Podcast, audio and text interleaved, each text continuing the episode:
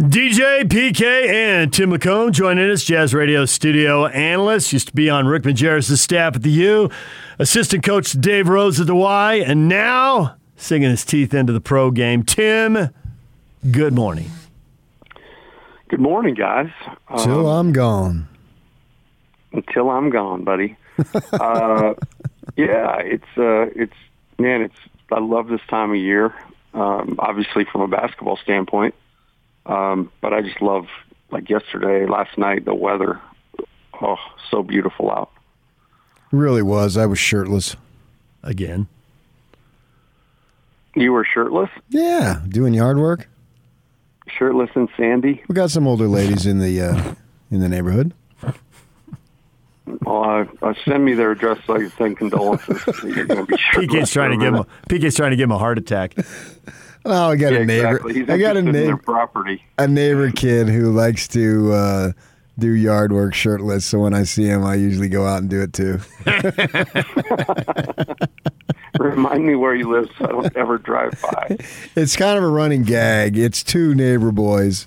One's on a mission now, but he used to mow the lawn shirtless when he was a teenager, and then I would do it. And now he's he's overseas, and so his older brother was doing it yesterday so I had to go out there and do it too. oh, that is too cool. All right, I think the big question for all Jazz fans, before we worry about any matchups or anything, Donovan Mitchell. Is he going to be healthy? Is he going to be 100%? How long is it going to take for everyone to get back into get back into the rhythm, get back into the flow? What level of concern do you have? Well, there's certain there's certainly concern when a guy misses as much as he's missed um, because – you know, basketball is so the important parts of the the key to to being really good is to be in a great flow and a great rhythm. Um, but that being said, I think they played enough games together and and, and kind of uh, that piece of it, I think, can can figure itself out. I, I, I believe Donovan will be, um, you know, he's not going to go out there if he's not ready to go, and so I think that that's been the whole the whole aim. And so if he plays, I think he's he's good to go. And um, really, it's then it's kind of on you know as crazy as it sounds, kind of on Donovan to figure out how to to fit in, I guess, and not um, you know not try to force things, but just play like he did this year. And I think he's obviously great enough to do that. But yeah, there's a little concern there because you know it's unknown and he hasn't missed a lot of games, you know, in in his career. He this is this is a little bit new for him, and certainly new for everybody around him. So it's just going to be a a little bit of an experiment, but uh, it doesn't look like they're going to be able to like dip their toe in the water unless something crazy happens. They're going to play a, a very good opponent, uh, more than likely with championship uh, experience in the first round. Situation if he's ready to go, I don't really think he misses a beat. Now, if there's issues, that's another story. But if he's ready to go, uh, I think the team has enough knowledge and experience together, and people know their roles. And this team understands he's our best, the most dynamic offensive weapon.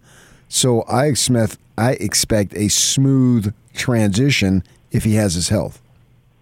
I, I totally, I actually would too. Um, that'd be my vote. I think you know even a little bit, like a slight adjustment period in the playoffs is going to be difficult. You know, even if it's not all the way together, typically you can kind of, like I said, you can dip your toe in the water early on. But you know, they're not necessarily going to have that opportunity now. I've actually been almost like last night watching the the Celtics game, I tweeted out how dreadful the Celtics offense was in the first quarter. And that's really all it took and they went on to score about 116 points. So uh that being said, I keep talking about the Jazz having to play the Warriors or the Lakers, which would seem like, you know, odds would say that. But it's crazy, anything can happen. Um but but I think if, yeah, if there's just uh if there's just enough of um a synergy, you know, and and they don't really miss too much of a beat. I think they'll be fine.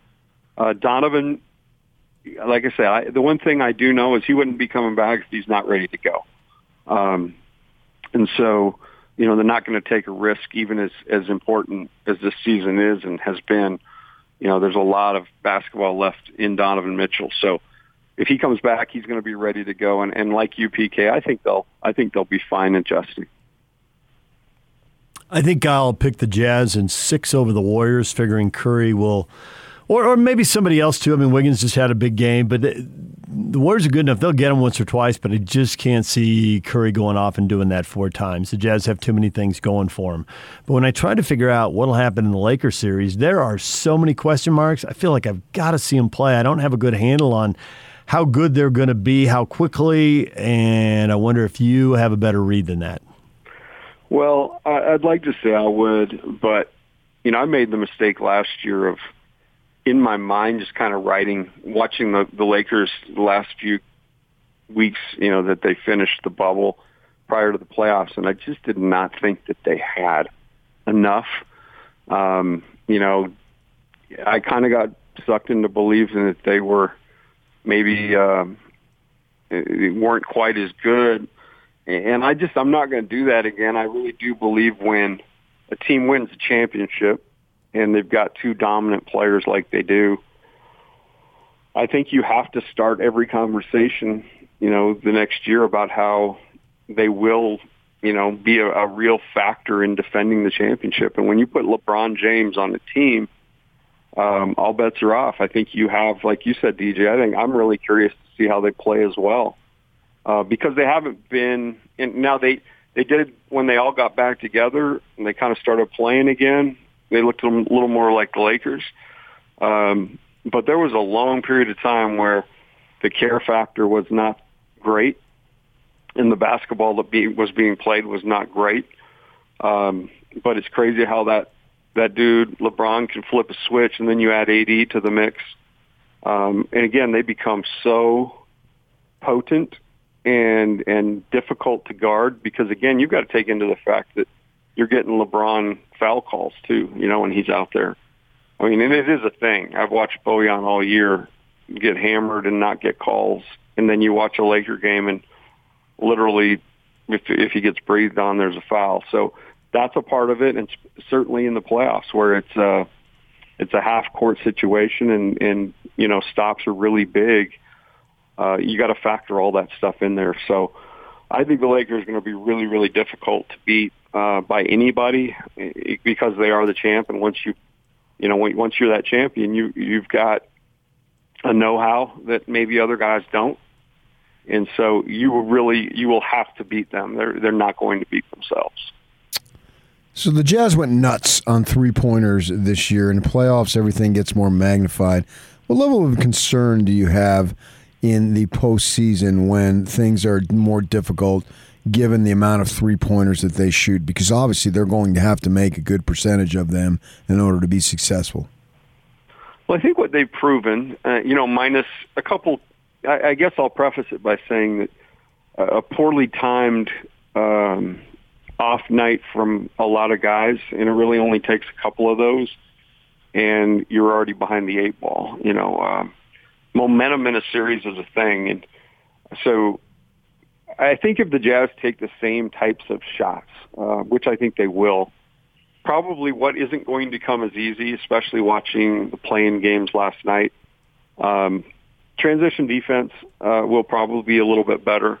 The Jazz are certainly uh, very potent in transition from three and when they can really advance the ball and find guys. Um, and, and the types of shots the Jazz shoot from three, the catch and shoot type, um, you know, they've proven all year if, if they have their feet set, somebody dribble penetrates and finds it, the ball gets moved a couple of times and somebody's wide open, those shots are going to fall at a pretty high rate. Uh, what dis- what concerns me really, and, and it's been the games where teams have been able to switch um, it really does mess up timing, rhythm. Uh, the role becomes less of a factor, and guys are not quite as open. Uh, they're not getting the, their feet set, totally set, and have having looks. And the Jazz haven't shot the ball as well against teams like that. Um, and if they play the Lakers or the Warriors, uh, the shoot, they're going to see that. That's the way they'll be guarded. Uh, I would imagine most of the playoffs. Um, so that being said, I think it's the type of threes they get.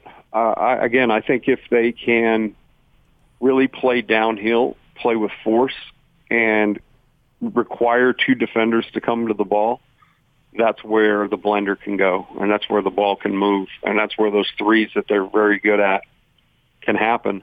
Uh, that and transition. If can they continue to play early in the shot clock in the playoffs? I think that will be a, a piece of how they shoot the three.